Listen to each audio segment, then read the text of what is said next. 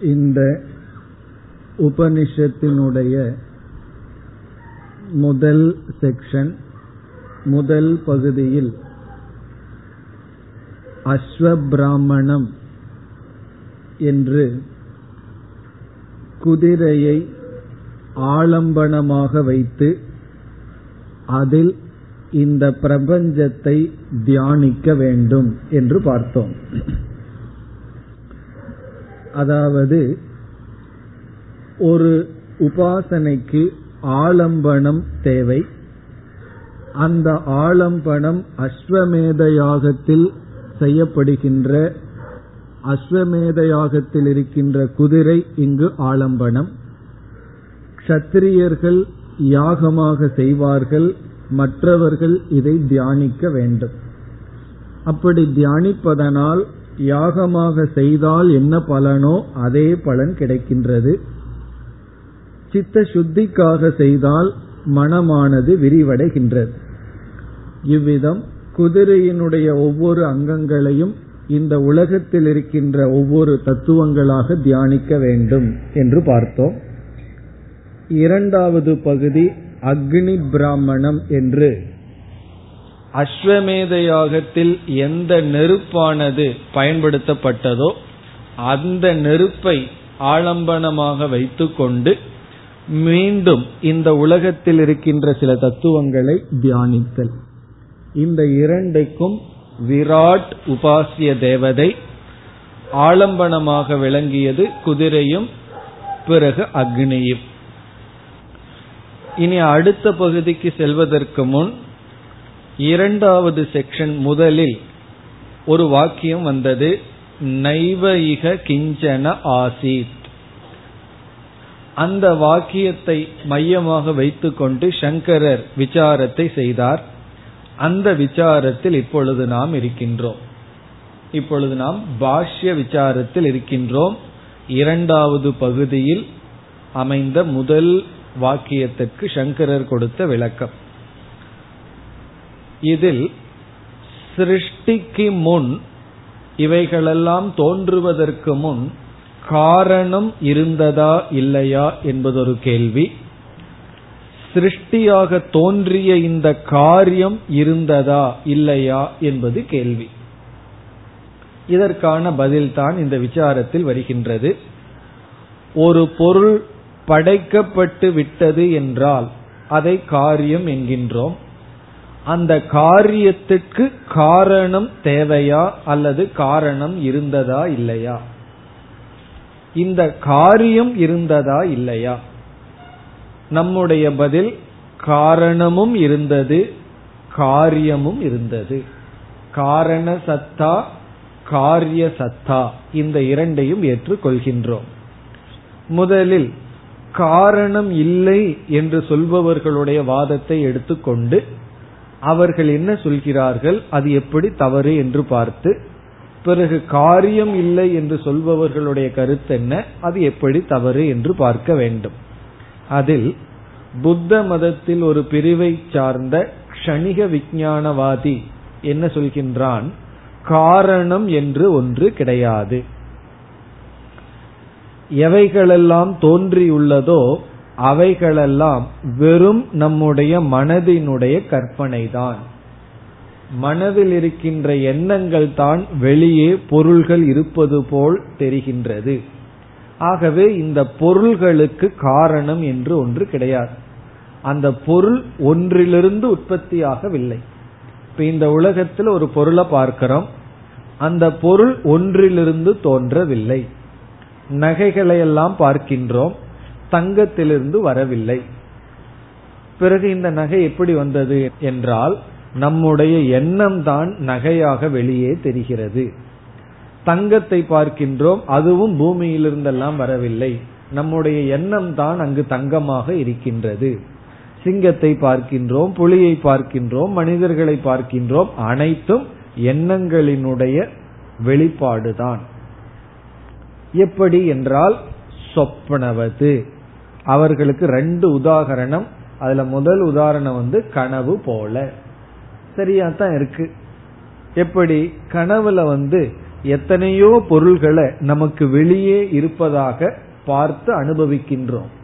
ஆனால் அனைத்து பொருள்களும் நம்முடைய எண்ணங்களினுடைய தோற்றம்தான். எவ்வளவு எண்ணங்கள் இருக்கோ அவ்வளவு பொருள் இருக்கணும்னு நம்ம சொல்லுவோம். ஆனால் அவன் என்ன சொல்கின்றான்? அப்படி கிடையாது. வெறும் எண்ணங்கள் தான் அங்கு பொருள் போல் தெரிகிறது. அதை நம்ம பார்த்தோம். பத்து பானைய பார்த்தா பத்து எண்ணங்கள் வருகின்றது. அப்படி என்றால் பத்து பொருள் இருக்கான்னு கேட்கின்றான்.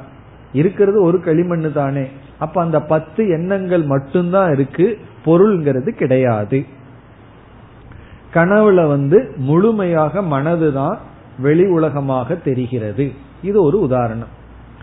பிறகு இரண்டாவது உதாகரணம் அவர்கள் கூறுவது நதியினுடைய ஓட்டத்தை போல. நம்ம கேட்கின்றோம் ஒரு தொடர்ச்சி தெரிகிறதே என்றால் அவர்கள் கூறுகிறார்கள் அந்த தொடர்ச்சி எப்படி என்றால் நதி ஓடிக்கொண்டிருக்கின்றது ஒரே நீர் தொடர்ந்து இருப்பது போல் தெரிகிறது ஆனால் ஒவ்வொரு க்ஷணமும் நாம் பார்க்கின்ற நீர் புதிய புதிய தண்ணீர் தான் அதே போல மனதில் இருக்கின்ற அறிவு க்ஷணம்.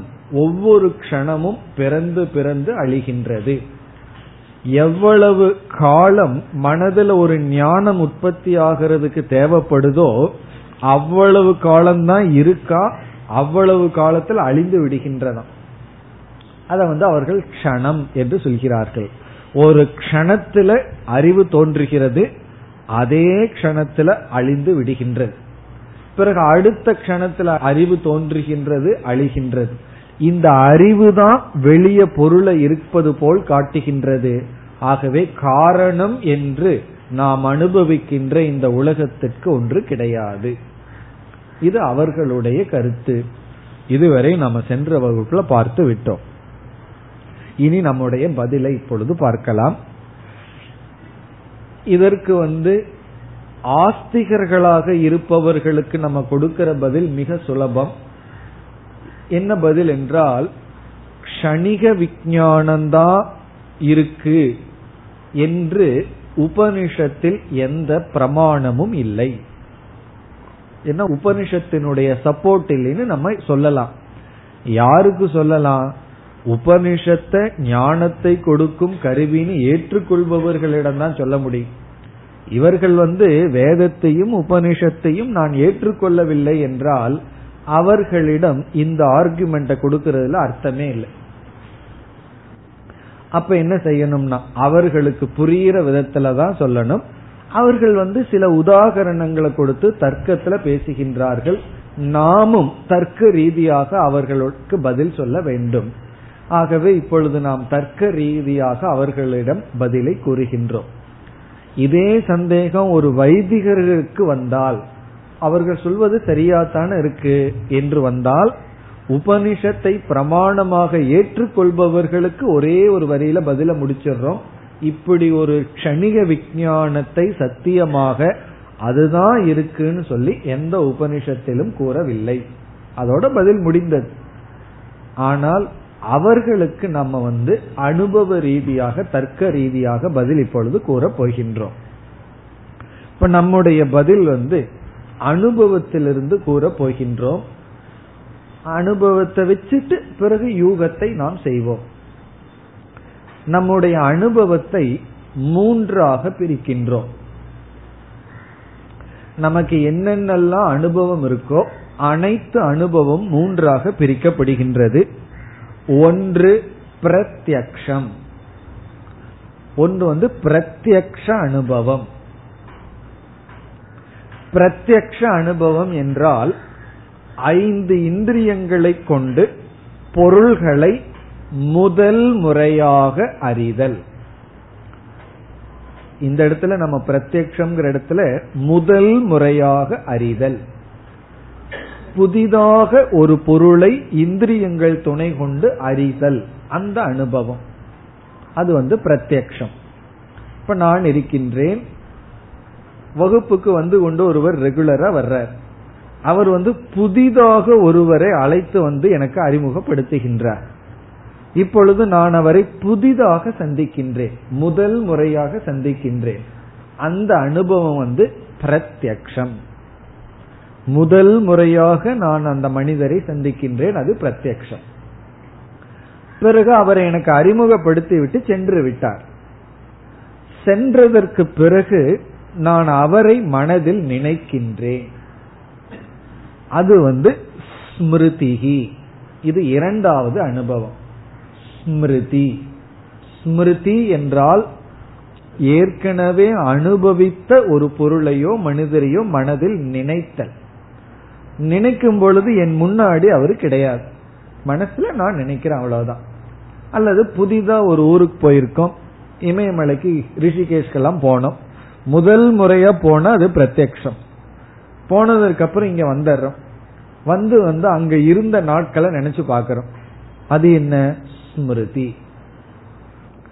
பிறகு எனக்கு வந்து ஒருவர் முதல் முதையாக அறிமுகப்படுத்தினார். அது பிரத்யக்ஷம்னு பார்த்தோம். பிறகு அவரை நான் மனதில் நினைக்கிறேன். அப்ப அவர் என் முன்னாடி இல்லை. மனதில் நினைக்கிறேன். அது வந்து ஸ்மிருதி. பிறகு மீண்டும் அடுத்த நாள் அவரே என்னிடத்தில் வருகின்றார். முதல் நாள் அவரை பார்த்தேன். இரண்டாவது நாள் அவரை நினைச்சேன். மூன்றாவது நாள் அவர் வருகின்றார். அப்பொழுதும் நான் அவரை பார்க்கின்றேன். அப்படி பார்க்கும் பொழுது நான் எந்த அடிப்படையில் அவரை பார்ப்பேன்? எப்படி பார்ப்பேன் என்றால் ஏற்கனவே இவர் அறிமுகமானவர் என்ற அறிவுடன் நான் அவரை பார்ப்பேன். நீங்க யாரு என்னன்னு புதிதாக பார்க்க மாட்டேன். இப்ப அந்த இரண்டாவது முறையாக பார்க்கும் பொழுது அங்கும் பிரத்யக்ஷம் தான் ஆனா அந்த பிரத்யக்ஷத்துல ஒரு விசேஷம் இருக்கு.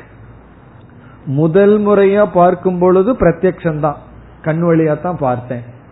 ஆனா இரண்டாவது முறையாக பார்க்கும் பொழுது அந்த பிரத்யக்ஷத்துல எப்படி இருக்கின்றது என்றால் அந்த காக்னிஷன் ரீகாக்னிஷனா இருக்கு.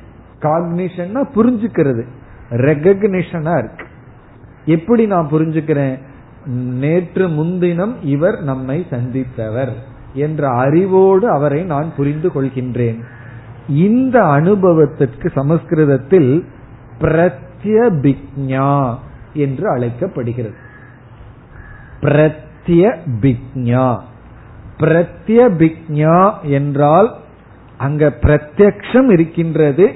அந்த பிரத்யக்ஷத்தில் பிரதி அபிக்ஞா. அங்க ஒரு ரெகக்னிஷன் இருக்கின்றது. இப்படி நம்ம மூன்றா பிரிக்கிறோம். முதல் முறையா பார்க்கிறது பிரத்யக்ஷம் பார்த்தத பொருள் அங்கு இல்லாமல் மனதுக்குள்ள மட்டும் நினைக்கிறது ஸ்மிருதி.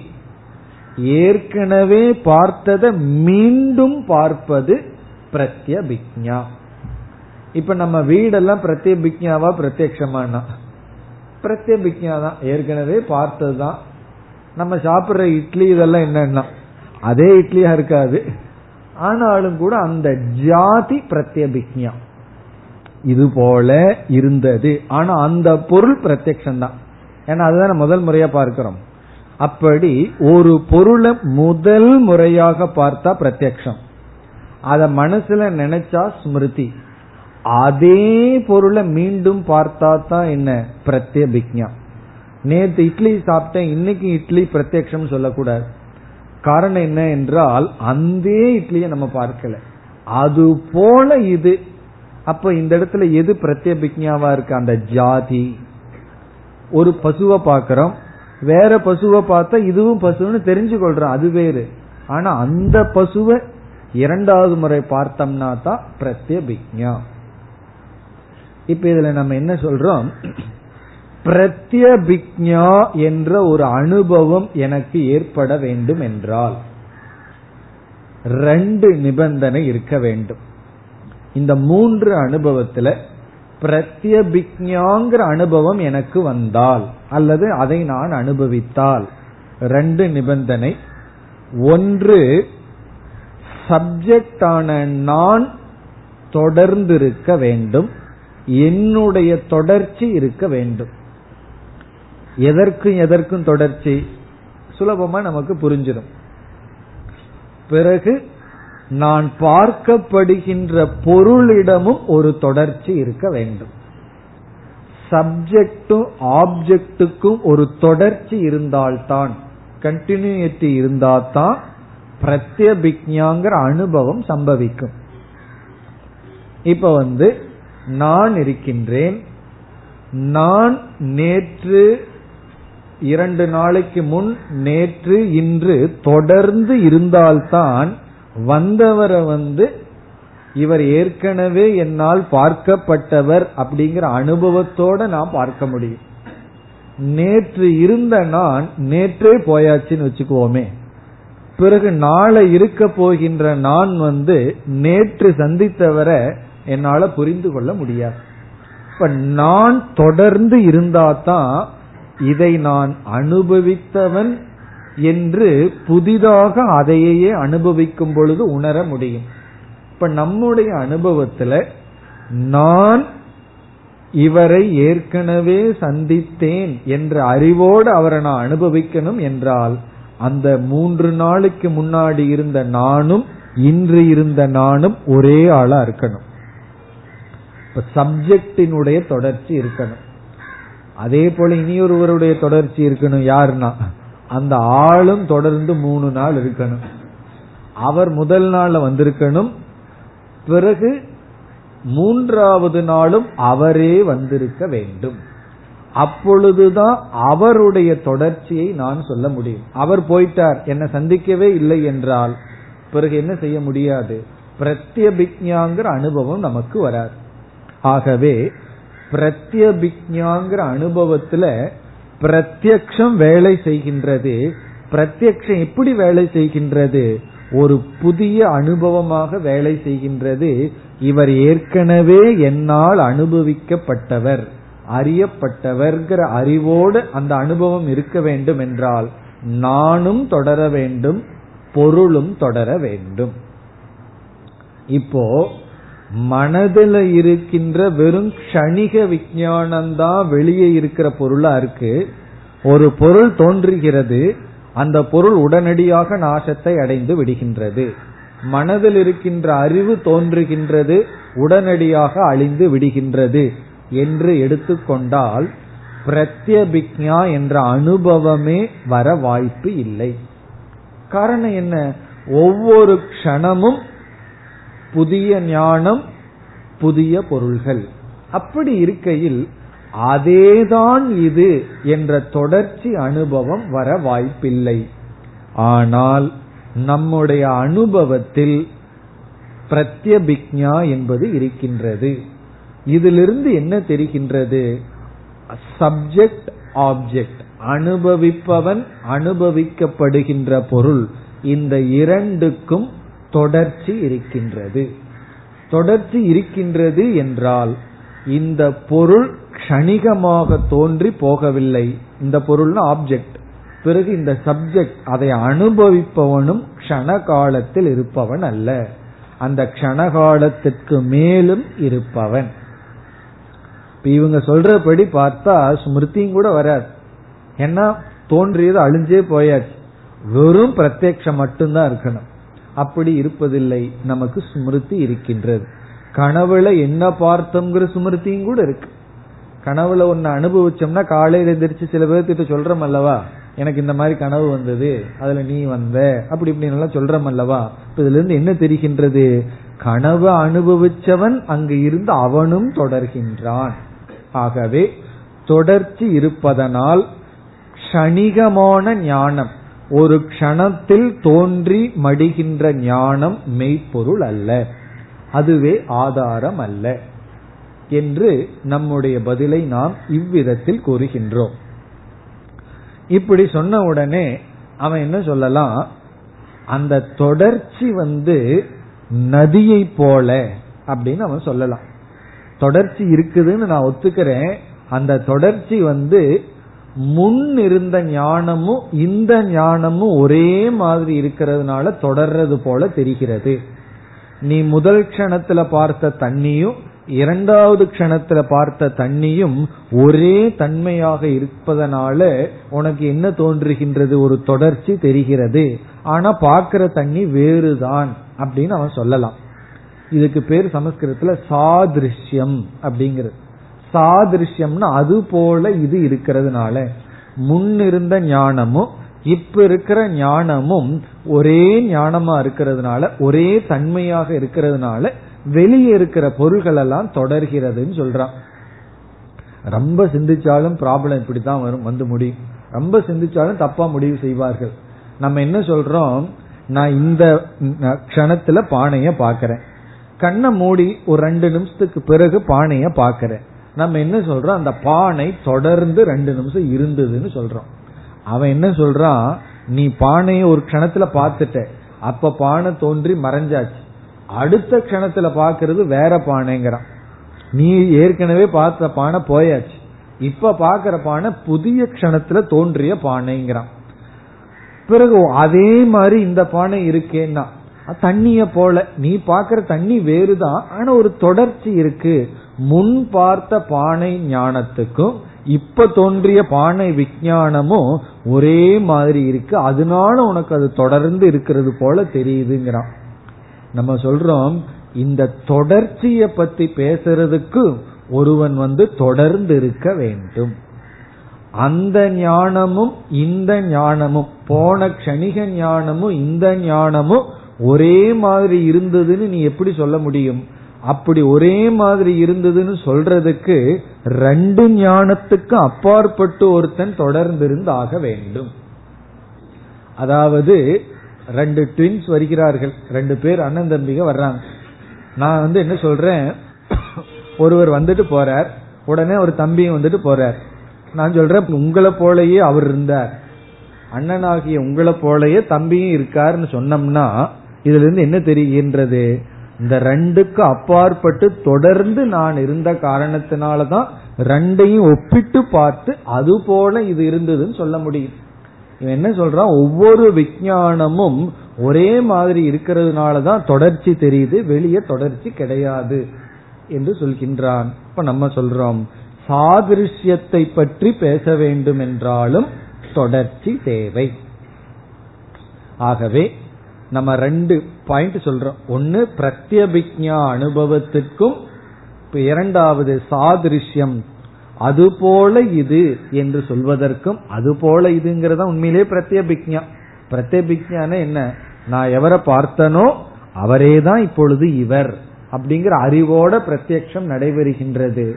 அந்த பிரத்யபிக்ஞாவுக்கும் தொடர்ச்சியை பற்றி பேச தொடர்ந்து ஒரு பொருள் இருந்தாக வேண்டும். ஆகவே விஷய சத்தா முதல்ல சொல்லி அந்த விஷயம் இருக்கிறதுனால தொடர்ந்து இருக்கிறதுனால கண்டிப்பாக அதற்கு காரணம் இருந்தாக வேண்டும் என்று காரண சத்தாவை முதலில் நிலைநாட்டுகின்றோம். கொஞ்சம் புத்தியை யூஸ் பண்ணா நமக்கு புரிந்துடும் எந்த ஒரு பொருள் தோன்ற வேண்டும் என்றாலும் காரணம் இருந்தாக வேண்டும். இப்ப காரண சத்தாவாதம் இத்துடன் முடிவடைகின்றது.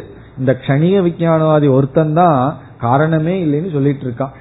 மற்றவர்கள் எல்லாம் எந்த ஒரு தோற்றத்திற்கும் காரணம் இருக்கு என்பதை ஏற்றுக்கொள்கிறார்கள். இதோடு காரண அஸ்தித்வவாதம் முடிவடைகின்றது. காரண அஸ்தித்வவாதம்னா எந்த ஒரு பொருள் தோன்றி இருந்தாலும் அதற்கு காரணம் தேவை. காரணத்திலிருந்துதான் ஒரு காரியம் உற்பத்தி ஆகும். அந்த காரணத்தை இவ்விதத்தில் நாம் நிலைநாட்டுகின்றோம். எப்படி என்றால் நாம பொருள்களினுடைய தொடர்ச்சியை அனுபவிக்கின்றோம். பிரத்யபிக்ஞா அனுபவம் இருப்பதனால் பொருள்கள் தொடர்ந்து இருக்கின்றது. இனி நம்ம அடுத்த விசாரத்திற்கு வருகின்றோம். அது வந்து காரிய சத்தா விசாரக. காரிய சத்தா. காரிய சத்தா என்றால் எந்த ஒரு பொருள் உற்பத்தி ஆயுள்ளதோ அந்த பொருள் உற்பத்தி ஆவதற்கு முன் இருந்ததா இல்லையா? பானையானது தோன்றியுள்ளது விதவிதமான நகைகள் தோன்றியுள்ளன இந்த பானைகளும் நகைகளும் காரணத்துடன் ஏதோ ஒரு காரணத்திலிருந்து வந்தது. முன்ன வந்து காரணமே இல்லாம வந்ததுன்னு சொன்னா அது தப்புன்னு சொல்லிட்டோம். இதற்கு ஒரு காரணம் இருந்தது. இப்பொழுது நம்முடைய கேள்வி பானை காரணமான களிமண்ணில் இருந்ததா இல்லையா? இல்லாத பானை வந்ததா? இருந்த பானை வந்ததா? களிமண்ணில பானை இருந்து வந்ததா? இல்லாமல் இருந்து வந்ததா? தங்கத்துல நகைகள் இருந்து வந்ததா? இல்லாமல் வந்ததா? காரியம் காரணத்தில் இருந்ததா இல்லையா? அதான் கேள்வி சுருக்கமா சொன்னான். காரியம் என்றால் ப்ராடக்ட் உருவாகியது. அது உருவாகிறதுக்கு முன்னாடி ஏதோ ஒரு காரணத்துல இருந்ததா இல்லையா? இருந்ததுதான் வந்ததுன்னா சத்காரியவாதம். அதைத்தான் நம்ம இப்பொழுது நிலைநாட்ட போறோம்.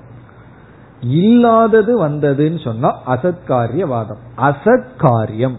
காரியம் அசத். இப்ப நம்ம என்ன பதில் சொல்றோம்? இருந்த பானை தான் களிமண்ணுல ஏற்கனவே பானை இருந்தது அதுதான் வெளியே வந்ததுன்னு சொல்றோம். இந்த நியாயத்தை பின்பற்றுகின்றவன் தர்க்கவாதி என்ன சொல்றான்? இருந்தது எதுக்கு வரணும்? ஏற்கனவே பானை களிமண்ணுக்குள்ள இருந்ததுன்னா அது எதுக்கு வெளியே வரணும்? அதான் இருக்கே. ஆகவே இருக்கிறது வர வேண்டிய அவசியம் இல்லை. இருக்கிறத உற்பத்தி பண்ண வேண்டிய அவசியம் இல்லை. இருப்பதை தோற்றி வைக்க வேண்டிய தேவை இல்லை. ஆகவே ஒருவன் வந்து வர்றான். குளாளன் வருகின்றான். குயவன் வருகின்றான். வந்து பாக்குறான் அங்க களிமண்ணு தான் இருக்கு. குமிஞ்சு குமிஞ்சு கிடக்குது. அப்ப அவன் என்ன உணர்றான்? இங்க பானை இல்லை. அவன் சொல்றான் பானை இங்கு இல்லை. ஆகவே நான் பானையை உருவாக்குறேன்னு உருவாக்குகின்றான். அப்ப இவன் நியாயவாதி சொல்றான் தார்க்கிகன் சொல்றான் பானையினுடைய இல்லாமையை இவன் பார்த்து அதனாலதான் இவன் பானையை உருவாக்கினான். அதுக்கு களிமண் காரணமாக தேவைப்பட்டிருக்கின்றது. ஆகவே இல்லாத பானை தோன்றி உள்ளது இது அசத்காரியம். காரியம் வந்து காரியமா இருக்கும்போது சத்துங்கிறான். காரணத்துல அசத்தா இருந்ததுங்கிறான். களிமண்ணுல பானை இல்லாமல் தான் இருந்தது. ஆனா அது பானையாக வரும்போது சத்தாயிடுது. அது இருக்கு. களிமண்ணுல இல்லாமல் இருந்ததுங்கிறான். நம்ம என்ன சொல்றோம்? களிமண்ணிலையும் பானை இருந்ததுன்னு சொல்றான். அவன் சொல்றது நல்லா இருக்குன்னா. அதான். அதாவது இந்த தர்க்கவாதி பேசினான்னா சில பேர் பேசினாங்கன்னா இந்த பொய் வந்து சொல்லுவார்கள். பொய் பொருந்த சொன்னா உண்மை நின்றுட்டு முழிக்கும்னு சொல்லுவார்கள் கிராமத்துல. பொய் வந்து ரொம்ப பொருந்த சொல்லிட்டா உண்மை என்ன பண்றதுன்னு தெரியாம அப்படியே திரு திருன்னு முழிக்குமா. அப்படி சில பேர்த்துக்கு ஒரு டேலண்ட் இருக்கு. அப்படி போய் சொன்னார்கள்னா அவ்வளவு அழகா சொல்வார்கள் எதையாவது தப்பு பண்ணிட்டு அதை ஜமாளிக்கணும்னா அப்படியே உண்மையினாலேயே உண்மைக்கே குழப்பம் வந்துடும் எது உண்மைன்னு அதுக்கே சந்தேகம் வந்துடும் அப்படி இந்த தர்க்கம் பேசுபவர்கள் பேசுனா அந்த உண்மை அப்படியே மயங்கி இவர் சொல்றது சரியா தானே இருக்கு? பானை கிடையாது. இல்லாத பானை களிமண்ணுல துணை கொண்டு அந்த இடத்துல களிமண்ணுக்குள்ள பானை இல்லாதானே? இல்லாத பானை தானே வந்திருக்கு. பிறகு நம்முடைய பதில். இது அவர்களுடைய கொள்கை. இல்லாத பானை களிமண்ணுக்குள் இல்லாத பானை களிமண்ணிலிருந்து வந்தது. அவன் சொல்றான் இருக்கிறது ஏன் வரணும்? இனி நம்முடைய பதிலுக்கு போவோம். இங்க வந்து சங்கரர் அஞ்சு காரணம் சொல்றார். அஞ்சு ஹேதுவ பார்க்க போறோம். இந்த அஞ்சு காரணத்தினால இருக்கிற பானை தான் வந்ததுங்கிற இல்லாத பானை வர முடியாது. காரியம் காரணத்தில் இருந்தது. இருந்தது தான் வந்ததுங்கிற. ஒவ்வொரு ஹேதுவா பார்க்கிறோம். அப்படி பார்க்கறதுக்கு முன்னாடி முதல் நமக்கு வர்ற சந்தேகம் இருக்கிறது ஏன் வரணும்? அதான் இருக்கே என்றால் நம்ம என்ன பதில் சொல்றோம்? அது இருந்தது பானை களிமண்ணுக்குள் இருந்தது ஆனால் வெளித்தோற்றத்துக்கு வராத நிலையில் இருந்தது. அவ்வக்தமாக இருந்தது. நம்ம பானையாகவே இருந்ததுன்னு சொல்லல. களிமண்ணுக்குள் பானை பானையாகவே இருந்ததுன்னு சொல்லல. ஆனால் அவ்வக்தமாக அன்மேனிபெஸ்ட் ஆங்கிலத்தில் சொல்றது. அன்மேனிபெஸ்டா இருந்தது. வெளித்தோற்றத்திற்கு வராமல் இருந்தது. பிறகு வெளித்தோற்றத்திற்கு வந்தது. விதை இருக்கு விதைக்குள்ள மரம் இருக்கா இல்லையான்னா இல்லைன்னு சொன்னோம்னா அது தப்பு. அது அசத்காரியவாதம் மரம் இருந்ததுன்னு சொல்றோம். மரம் விதைக்குள்ள இருந்தா எதுக்கு மரமா வரணும்னா? மரம் விதைக்குள் வெளித்தோற்றத்திற்கு வராத நிலையில் இருந்தது. பொட்டென்சியலி எக்ஸிஸ்டன்ட் பொட்டன்சியல் ஃபார்ம்னு சொன்னா வெளித்தோற்றத்திற்கு வராதது அன்மேனிபெஸ்ட் பிறகு வெளித்தோற்றத்திற்கு கொண்டு வருவதுதான் சிருஷ்டி. இப்ப சிருஷ்டினா என்ன? வெளித்தோற்றத்திற்கு வராததை வெளித்தோற்றத்திற்கு கொண்டு வருவதுதான் படைப்பு. இதுல பெரிய உண்மை மறைஞ்சிருக்கு. அதாவது யாருமே எதையுமே உற்பத்தி பண்றதில்லை. யாருமே எதையுமே கிரியேட் பண்றதில்லை. எந்த மாயாஜாலத்திலையும் யாரும் எதையும் புதிதாக உருவாக்குவது இல்லை. என்ன பண்றாங்கன்னா உன் கண்ணுக்கு தெரியாம இருந்த நாபாவோ வித்தியதே சதகங்கிற இடத்துல சொல்லியிருக்கார் ரெண்டாவது அத்தியாயத்துல. அதாவது இல்லாமை இருப்புக்கு வராது இருப்பு இல்லாமைக்கு போகாது. ஒரு பொருள் இருக்குன்னு சொன்னா அதை முழுமையா அழிச்சிட முடியாது. ஒரு பொருள் முழுமையா இல்லைன்னா அதை முழுமையா கொண்டு வர முடியாது. பிறகு என்ன பண்றோம்னா நம்ம சொல்ற பிறப்பு இறப்பு தோன்றுகிறது மறைகிறதுன்னு சொன்னா ஒரு ஃபார்ம்ல இருக்கிறத இனியொரு ஃபார்ம்ல மாத்திக்கிறோம். இனியொரு ரூபத்தில் இருக்கிறத இனியொரு ரூபல மாத்துறோம். களிமண்ணா இருந்ததை பானையா வெளிக்கொண்டு வர்றோம். பிறகு பானையா இருக்கிறத மீண்டும் களிமண்ணா மாத்துறோம். இப்படி வெளித்தோற்றத்திற்கு வந்து மீண்டும் ஒடுங்குதல். அந்த ஒடுங்குற காரணத்துல காரியம் இருக்கின்றது. இருக்கிறது தான் வர முடியும். ஆகவே இங்கு காரியம் தோன்றுகிறது என்பதனுடைய பொருள் என்னவென்றால் வெளித்தோற்றத்திற்கு வராததை நாம் வெளித்தோற்றத்திற்கு கொண்டு வருகின்றோம். அதற்கு காரணம் தேவை வியாபாரங்கள் எல்லாம் தேவை. வியாபாரம்னா செயல்கள் தேவை. இனி நம்ம ஒவ்வொரு ஹேதுவா பார்ப்போம். முதல் காரணம் வந்து அபிவியக்தி லிங்காத் அப்படின்னு சங்கரர் சொல்றார். அபிவியக்தி லிங்காத் லிங்கம்னா ஹேது. அபிவியக்தி அப்படிங்கிறது காரணமா இருக்கு. அபிவியக்தி என்ற காரணத்தினால். சுருக்கமா நம்ம அந்த ஹெட்டிங் போடுறதுக்காக இதை சொன்ன விளக்கம் சொன்னா அது நமக்கு புரிந்துவிடும். அபிவியக்தி ஹேதோகோ ஹேதுவத்தான் இங்க லிங்கம்னு சொல்றோம். அபிவியக்தி லிங்காத்.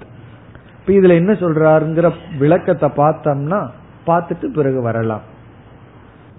அதாவது ஒரு பொருள் வெளித்தோற்றத்திற்கு வர வேண்டும் என்றால் இருக்கின்ற பொருள்தான் வெளித்தோற்றத்திற்கு வர முடியும். இல்லாத பொருள் வெளித்தோற்றத்திற்கு வர முடியாது. அபிவியக்தி என்றால் மேனிபெஸ்டேஷன் வெளித்தோற்றத்திற்கு வருதல். அபிவியக்தின வெளிப்படுதல் தெரிதல். மறைஞ்சிருக்கிறது தெளிவாக தெரிதல். முன்ன தெளிவில்லாம இருந்தது இப்ப தெளிவாக தெரிதல். ஒரு பொருள் தெளிவாக தெளிவுபட்டுள்ளது என்றால் எப்படிப்பட்ட பொருள் தெளிவாகும்? இல்லாத பொருள் தெளிவாகுமா? இருக்கிற பொருள் தெளிவாகுமா? இங்க சங்கரர் சொல்றார் இல்லாத பொருள் எப்படி தெளிவாகும்? இல்லையே என்றால் அது எப்படி தெளிவுபட முடியும்? தெளிவாகும் வெளிப்படும். இருக்கிறது தான் தெளிவாகும் வெளிப்படும்.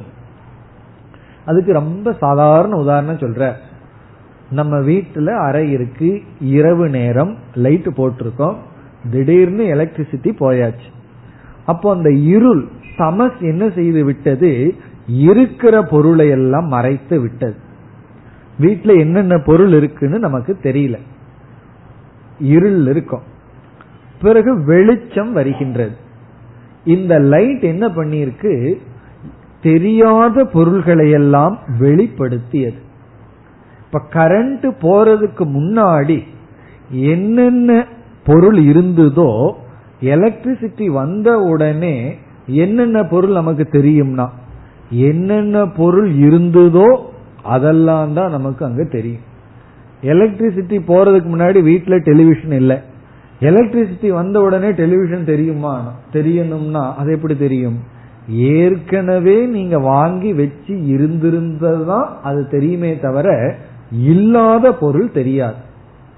அப்போ தமஸ் என்பது பொருளினுடைய இருப்பை மறைக்கின்றது வெளிச்சம் அந்த பொருளை வெளிப்படுத்துகின்றது.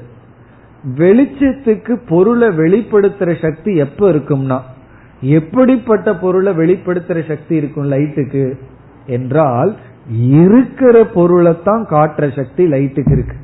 லைட்டுக்கு வந்து இல்லாத பொருளை காட்டுறதுக்கு சக்தி கிடையாது. அப்படி வெளி தோற்றத்திற்கு எது வரும்னா இருக்கிறது தான் வருமே தவிர இல்லாதது வராது. இப்படி சொன்ன உடனே அவன் தர்க்கவாதி அல்ல. அவனுக்கு கொஞ்சம் புத்தி கொஞ்சம் நல்லா தான் இருக்கும். அவன் சொல்றான் சரி களிமண் இருக்கு. களிமண்ணுக்குள்ள நீ பானை இருக்குங்கிற. நான் அந்த களிமண்ணை போய் இருட்டில் வைக்கிறேன். லைட்டு வந்த உடனே பானை அது காட்டுட்டுமே. ஏன்னா நீ என்ன சொன்ன? வெளிச்சம் வந்து இருக்கிறத காட்டும் இருள் வந்து மூடி இருக்கும்னு சொன்னேன். இருள் இருக்கிற களிமண்ணை போய் நான் வெளிச்சத்துல வச்சேன்னா பானைய காட்டுமா? அப்படின்னு நம்ம கிட்ட கேக்குறான். நம்ம என்ன சொல்றோம்? அதுக்கு பதில் இருள் வந்து ஒரு விதமான ஆவரணம். ஆவரணம்னா மறைக்கிறது. களிமண்ணுக்குள்ள களிமண் ஒரு உருவத்தில் இருக்கும். எந்த ஒரு களிமண்ணும் உருண்டையா இருக்கலாம் ஏதோ ஒரு உருவத்தில் இருக்கும். இருள் எப்படி ஒரு பொருளை மறைச்சு வெளிச்சம் ஒரு பொருளை கொண்டு வருதோ அதே போல களிமண் எந்த உருவத்தில் இருக்கோ அந்த உருவமே பானையினுடைய உருவத்திற்கு ஆவரணமாக இருக்கிறது.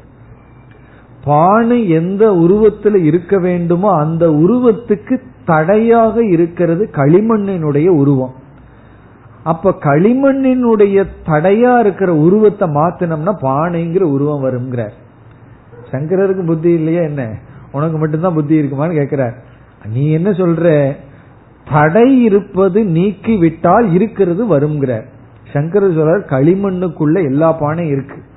அதுக்கு தடையா இருக்கிறது இப்ப இருக்கிற அதனுடைய உருவம். அந்த உருவத்தை நீ நீக்கு பானைங்கிற உருவம் வெளிவந்துடும் பானைக்கு தடையா இருக்கிற உருவத்தை நீ நீக்கு பானை வந்துடும்ங்கிற ஒரு பெரிய கல் இருக்கு. அதுக்குள்ள ஒரு இறைவனுடைய கிருஷ்ணருடைய உருவம் இருக்குன்னு நான் சொல்றேன். எங்க பார்த்தா கல்லா இருக்கே முழு முழுன்னு இருக்கேன்னா. அதற்கு தடையா இருக்கிறதையெல்லாம் நீ நீக்கு சிற்பமா வடிச்சு பாரு கிருஷ்ணர் வந்துருவார்னா அப்போ அந்த கல்லுல வந்து பகவான் இருக்க விநாயகரோ கிருஷ்ணரோ இருக்கார் பிறகு என்னன்னா தேவையில்லாத கொஞ்சம் இருக்கு. அதை நீக்குனா அந்த பிரதிபந்தத்தை நீக்குனா அங்க சிலை வந்தாச்சு. சிலை இருக்கிறது வந்துதான் இல்லாதது வந்ததுன்னா அங்க இருந்திருக்கு. தேவையில்லாத சிலது ஒட்டி இருக்கு. அதை நம்ம நீக்கணும் அது வெளி வந்து விட்டது. எப்படி இருள் தடையோ அப்படி ஒரு உருவம் இனியொரு உருவத்துக்கு தடை. ஒரு ஃபார்ம் வந்து இனி ஒரு ஃபார்முக்கு தடையா இருக்கான். அந்த தடையா இருக்கிற உருவத்தை நீக்கிட்டோம்னா பானையானது வந்து விடுகின்றது. என்று இதுதான் அபிவெக்தி லிங்கம். அபிவெக்தி லிங்கம் என்றால் இருப்பதுதான் வெளிப்பட முடியும். அந்த இருப்பது தடைப்பட்டிருந்தால் வெளித்தோற்றத்திற்கு வராமல் இருக்கும். அந்த தடையை நீக்கினால் இருப்பது வெளிப்படும். இருப்பது வந்து ஏன் வெளிப்படாம இருக்குன்னா அதுக்கு ஒரு தடை இருக்கு. அந்த தடையை நீக்கிட்டோம்னா வெளிப்படும். ஒரு பெரிய கல் தூண் இருக்கு. அந்த கல் தூண்குள்ள ஒரு சிலை வெளிப்படணும்னா அதற்கு தடையா இருக்கிறது என்னன்னா அந்த சிலையினுடைய உருவத்திற்கு அப்பாற்பட்டிருக்கின்ற கற்கள். அந்த கல்லையெல்லாம் நம்ம நீக்கிட்டோம்னா சிலை வெளிப்பட்டு விடும். அப்ப இருக்கிறது தான் வெளிப்பட முடியும். அந்த இருக்கிறதுக்கு மற்ற உருவங்கள் தடையாக இருக்கலாம். பிறகு இந்த இடத்துல நம்ம இனி ஒன்னு சொல்றோம். நீ வந்து இல்லாதது வெளிப்பட்டது அப்படின்னு சொன்னா இனி ஒரு பெரிய பிரச்சனை நமக்கு வந்துடும் அதாவது களிமண் களிமண்ணுக்குள் பானை கிடையாதான். இல்லாத பானை களிமண்ணிலிருந்து வந்ததுன்னு சொன்னா நம்ம சொல்லலாம் இல்லாத பானை ஏன் களிமண்ணிலிருந்து வரணும்? வேற தண்ணீர்ல இருந்து வரலாமே. அல்லது வேற எதிலிருந்து வேண்டுமானாலும் வரலாமே. பானை களிமண்ணுக்குள்ள கிடையாது. அப்படி என்றால் தான் இல்லாத இடத்திலிருந்து தான் வரணும்னா ஏன் களிமண்ணிலிருந்து தான் வரணும்? சங்கரர் கேட்கிறாரு மண்ணிலிருந்து தைலம் வரலாமேங்கிற என்ன வரணும்னு சொன்னா நிலக்கடலையிலிருந்து தான் என்ன வருதுங்கிறோம். நம்ம என்ன சொல்றோம்? தேங்காயிலிருந்து என்ன வருது. தேங்காய்க்குள்ள எண்ணெய் வெளித்தோற்றத்திற்கு வராத நிலையில இருந்ததுங்கிறோம். அவன் சொன்னா அப்படி எல்லாம் கிடையாது. இல்லாத எண்ணெய் தான் தேங்காயிலிருந்து வந்ததுன்னா சங்கரர் கேட்கிறார் எப்படியும் எண்ணெய் வந்து தேங்காய்க்குள்ள இல்லைன்னா மணல்ல இருந்து வரட்டுமே. வேறு ஏதாவது டேபிள்ல இருந்து வரட்டுமே மரத்திலிருந்து வரட்டுமேங்கிறார். அப்ப இதுல இருந்து என்ன தெரியுது? அந்த இடத்துல இருந்துதான் அது வர வேண்டும்னா அது அங்க இருந்துதான் ஆகணும். தேங்காயிலிருந்து தான் தேங்காய் எண்ணெய் வரணும்னா அந்த எண்ணெய் தேங்காயில ஏதோ ஒரு ஃபார்ம்ல இருந்தாகணும். அது வந்து வேற ஃபார்ம்ல இருந்திருக்கு. இப்ப இருக்கிறது தான் வர முடியும். இல்லாததிலிருந்து எதுவும் வர முடியாது. ஆகவே முதல் கேது என்னன்னா வெளி தோற்றத்துக்கு வருவது சிருஷ்டி இருப்பதுதான் வெளித்தோற்றத்துக்கு வர முடியும். இந்த கேதுவை புரிஞ்சுக்கணும் சிருஷ்டியினுடைய லட்சணம் புரிஞ்சுக்கணும். சிருஷ்டியினுடைய லட்சணம் அபிவியக்திகி சிருஷ்டிகி. எது மேனிபெஸ்ட் ஆகுதோ அதுதான் பேர் சிருஷ்டி. சிருஷ்டி என்பது தோன்றுவது. இதுதான் முக்கியமான ஹேது சாலிட் ரீசன் இதுக்கு மேல வர்ற காரணம் எல்லாம் அவனுடைய புத்தியை கொஞ்சம் குழப்புறதுக்கு தான். இது வந்து நம்ம ஒரு வித்தியார்த்திக்கு சொல்ற காரணம். இனிமேல் எல்லாம் ரொம்ப சிம்பிளான காரணங்கள் தான். இப்ப இந்த காரணம் என்ன? இருக்கிறது தான் வெளிவர முடியும். இருக்கிறது ஏன் வரணும்னா அது சில தடைகள்னால வர முடியாம இருக்கு. அந்த தடையை நீக்கினா போதும். இருக்கிறது வெளிவந்து விடும். அதுக்கு சில ப்ராசஸ் பண்ணணும். அது பண்ணா வெளிவந்து விடும். இல்ல என்று சொன்னால் நீ வந்து ஒரு பொருள் வெளிவர இதிலிருந்து தான் வரணும்னு சொல்லக்கூடாது. எனிக எப்படியுமே பானை வந்து களிமண்ணுக்குள்ள இல்லையே. அப்போ வந்து களிமண்னு சொல்லலாம் தண்ணீர்னு சொல்லலாம் நெருப்புன்னு சொல்லலாம். அல்லது வேற ஏதாவது கடற்கரையில் இருக்கிற மணல்னு சொல்லலாம். ஒரு ஆசிரியர் அந்த உதாரணத்தை சொல்றார். களிமண்ணிலிருந்து தான் பானை வருமே தவிர கடற்கரையில் இருக்கிற மணல்ல இருந்து வராது. இதுல இருந்து என்ன தெரியுதுன்னா களிமண்ணுக்குள்ள பானை இருந்து பானை எப்படியோ ஒரு விதத்துல இருக்கிறதுனாலதான் பானையா வந்தது. இப்படி இதிலிருந்து இது வருகிறதுன்னு சம்பந்தப்படுத்தும் பொழுது அது அதற்குள் இருந்தது. இருந்ததுதான் வெளிவந்தது. இது முதல் ஹேது. இனி இரண்டாவது காரணத்துக்கு போலாம். இந்த முதல் கேதுவிலேயே நமக்கு புரிஞ்சிருக்கும். இருந்தாலும் சங்கரர் வந்து அவனோட கொஞ்சம் புத்தியில விளையாடுகின்றார். அவனும் ஏதோ அறிவு பயன்படுத்துகின்றான். அவனுக்கு அறிவில்லாதவன் இல்லை. அறிவு எல்லாத்துக்கும் இருக்கு. சில பேர்த்துக்கு நேர் கோணத்துல வேலை செய்யும். சில பேருக்கு குறுக்கு புத்தியா இருக்கும். இவனுக்கு கொஞ்சம் குறுக்கில் வேலை செஞ்சிருக்கு. ஆகவே இவனுக்கு இவனுடைய லாங்குவேஜ்ல சங்கரர் வந்து பல பதில்கள் சொல்ல வேண்டியது இருக்கின்றது. அடுத்தது என்ன என்று விளக்கம் பார்க்கலாம். பானையை செய்யறதுக்கு முன்னாடி குயவன் வந்து களிமண் முன்னாடி உட்கார்றானா உட்கார்ந்து அவன் என்ன நினைக்கிறானா? சமஸ்கிருதத்துல சொல்றார் கடக பவிஷ்யதி. இது ஒரு சிம்பிள் சான்ஸ்கிரிட் சென்டென்ஸ் கடக பவிஷ்யதி. கடக என்றால் பானை. பவிஷ்யதிங்கிறது ஃபியூச்சர் டென்ஸ் வர இருக்கின்றது. இருக்கின்றதுங்கன்னா சமஸ்கிருதத்துல அஸ்தி. அஸ்தினா இருக்கு. பவிஷ்யதினா இருக்கின்றதுங்கிறதுனுடைய ஃபியூச்சர் ஃபார்ம் எதிர் எதிர்காலம். பவிஷ்யதினா வர போகின்றது இவன் என்ன பண்றான்? குயவன் அமர்ந்துட்டு பானை வர போகின்றதுங்கிறான் இப்ப இவன் பிரசன்ட் டென்ஸ் யூஸ் பண்ணல. பானை இருக்குன்னு சொல்லல. பானை இருந்தா அவனுக்கு ஏன் இவ்வளவு சிரமம்? கடக அஸ்தின்னு சொல்லல. கடக பவிஷ்யதிங்கிறான். பானையானது வரப்போகின்றதுங்கிறான். இப்ப வரப்போகின்றது அப்படிங்கிற இந்த வாக்கியத்துல பவிஷ்யதிங்கிறது வெர்புன்னு சொல்றோம் வினைச்சொல். கடகங்கிறது சப்ஜெக்ட் பவிஷ்யதி அப்படிங்கிறது வரப்போகின்றது என்கின்ற வினை சொல்லுக்கு அந்த கிரியா அந்த செயலுக்கான சப்ஜெக்ட் வந்து பானை. இப்ப வந்து நான் சொல்றேன். அவர் நாளை வருகின்றார் அப்படின்னு நான் சொல்றேன். வருகின்றார் அப்படிங்கிறதுக்கு சப்ஜெக்ட் யாரு? யாரையோ ராமன். ராமன் வருவார். அப்படிங்கிற வரப்போகிறார். இப்ப வரப்போகின்றார்ங்கிற வெர்புக்கு சப்ஜெக்ட் யார்? ராமன்.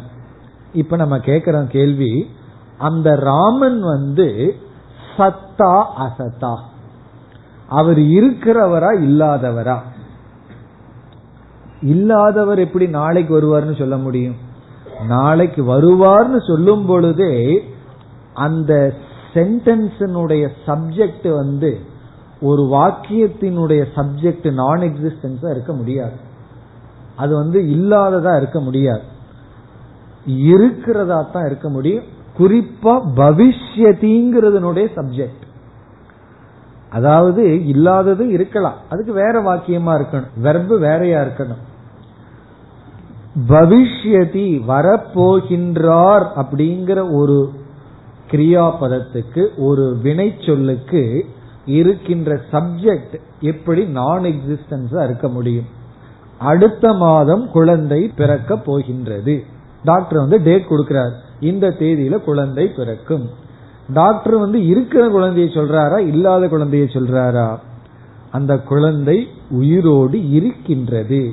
இருக்கின்ற வஸ்துவுக்கு தான் இருக்கின்ற சத்தா ஒண்ணுக்கு தான் என்ன செய்ய முடியும்? எதிர்காலத்தோடு சம்பந்தப்படுத்த முடியும். நீ வந்து அசத் கடகன்னு சொன்னா இல்லாத பானைய எதிர்காலத்தோடு இவன் எப்படி சம்பந்தப்படுத்த முடியும்?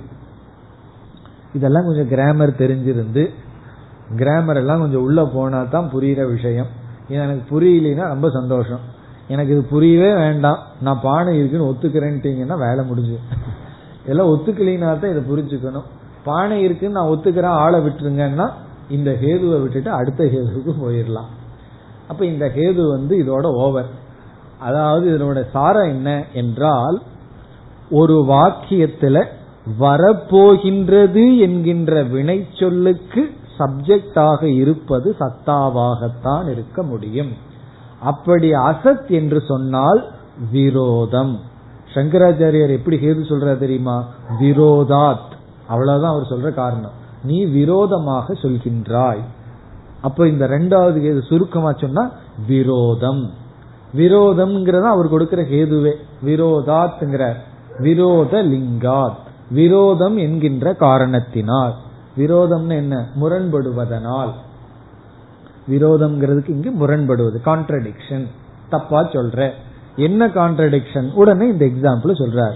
குலாலன் சொல்றான் இந்த குயவன் சொல்றான் பானை வரப்போகிறது.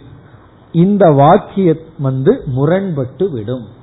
எப்பொழுது இந்த பானை அசத்தாக இருந்தால். என்ன இவன் அசத்தோட எல்லாம் சம்பந்தம் வைக்கிறான்? இல்லாதது வரும்னு சொன்னா கான்ட்ரடிக்ஷன் வியாகாத தோஷம். எப்படின்னா நான் ஊமை. நான் ஊமைன்னு சொன்னா இது என்னன்னா அதுக்கு பிறகு புத்திசாலி வந்து நம்ம கிட்ட பேசவே வேண்டிய அவசியம் இல்லை. இவர் வந்து நார்மலா இல்லைன்னு புரிஞ்சுட்டு போயிடுவோம் நான் ஊமைன்னு சொல்ற வார்த்தையே விரோதம். காரணம் என்ன? இவர் ஊமையா இருந்தா நான் ஊமைன்னு கூட சொல்ல முடியாது. வேற யாராவது வேணா சொல்லலாம். அவர் சொல்ல முடியாது. நான் தூங்கிக் கொண்டு இருக்கின்றேன். கிராமர் படி கரெக்ட் சொல்லுல குறை இல்லை. அர்த்தத்துல குறை இருக்கு. சொல்லுல தப்பு இல்லை ஆனா அர்த்தத்துல இருக்கு. நான் கரெக்டா கிராமர கிராமட்டிக்கலா பேசி இருக்கிறேனே அதுல ஒரு தோஷமும் வரலையே நான் தூங்கிக் கொண்டு இருக்கின்றேன். சரியான வாக்கியமே நான் வாக்கியம் சரி ஆனா அர்த்தம் சரியில்லை. வாக்கியத்திலேயே அர்த்த பிழை இருக்கின்றது. அப்படி பானை வரப்போகிறதுங்கிறது இல்லாத பானைய இவன் வரப்போகிறதுன்னு எப்படி சம்பந்தப்படுத்த முடியும்? அப்படி சொன்னால் அதில் தவறு இருக்கின்றது. இப்ப பவிஷ்யத் சம்பந்தக. எதிர்காலத்துடன் சம்பந்தம் இருக்கிறத தான் வைக்க முடியுமே தவிர இல்லாததை வச்சு வைக்க முடியாது. கொஞ்சம் யோசிச்சா நமக்கு புரிஞ்சிடும் இது புரிய வேண்டாம்னா யோசிக்க வேண்டாம். காரணம் என்ன? எனக்கு தான் நான் ஒத்துட்டேனே பானை இருக்குன்னு சொல்லி. கடைசியில வந்து அந்த தர்க்கவாதியை சரி இருக்கு பானைன்னு போக வைக்க போற. இனி மூன்றாவது ஹேதுவுக்கு வரலாம். மூன்றாவது காரணம் என்னவென்றால் ஈஸ்வரனுக்கு லட்சணம் வந்து சர்வஜக இது வந்து ஈஸ்வரனுக்கு சாஸ்திரம் கொடுக்கிற லட்சணம். சர்வஜக அனைத்தையும் அறிபவர். இந்த இடத்துல சங்கரர் வந்து யோகிகளுக்கும் கூட அந்த ஈஸ்வரனுடைய சில குணங்கள் வந்துருமா?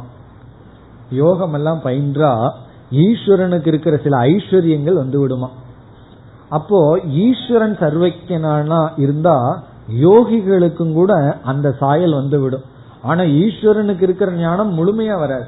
அதனுடைய கொஞ்சம் கொஞ்சம் வந்துருமா. இப்ப சர்வஜகங்கிற வார்த்தைக்கு என்ன அர்த்தம்? எல்லாத்தையும் அறிபவர். சர்வம்னா எல்லாம். ஞகன அறிபவர். எல்லாத்தையும் அறிபவர். எல்லாவற்றையும் அறிபவர்னு என்ன அர்த்தம்? நிகழ்காலம் கடந்த காலம் எதிர்காலம்.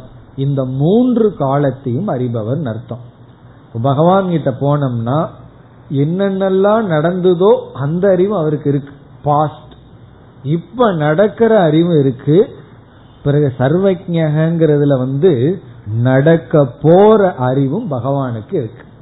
பத்து வருஷத்துக்கு அப்புறம் என்ன ஆகும்னா தெரிஞ்சுக்கணும்னா நம்ம கையை நீட்டு ஜோசிங்காரங்கிட்ட எல்லாம் போன சொல்லுவார். இப்படி ஆகலாம் ஆகாமையும் போகலாம்னு சொல்லுவார். ஆனா ஹண்ட்ரட் பர்சன்ட் கரெக்டா சொல்லணும்னா யாருகிட்ட போகணும்னா?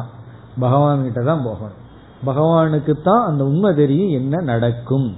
எதிர்காலத்துல நடக்க போறதையும் அறிபவர் நடந்து கொண்டிருப்பவரையும் அறிந்தவர் நடந்ததையும் அறிந்தவர். மெமரி ப்ராப்ளம் எல்லாம் அவருக்கு இல்லை. எல்லாம் ஃபுல் ஸ்டாக் பகவானுக்கு இருக்கு. இங்க சங்கரர் என்ன சொல்றார்?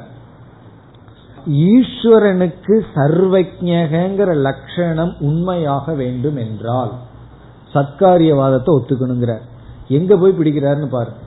பகவானுக்கு சர்வஜகங்கிற லட்சணம் பொய்யாக கூடாது என்றால் அப்பொழுது எப்ப பாசிபிளா இருக்கணும்னா சத்காரியவாதத்துலதான் நடக்குங்கிறார் காரணம் என்னன்னா பகவானுக்கு எதிர்காலத்துல தோன்ற போறத ஞானம் இப்பவே இருக்கு.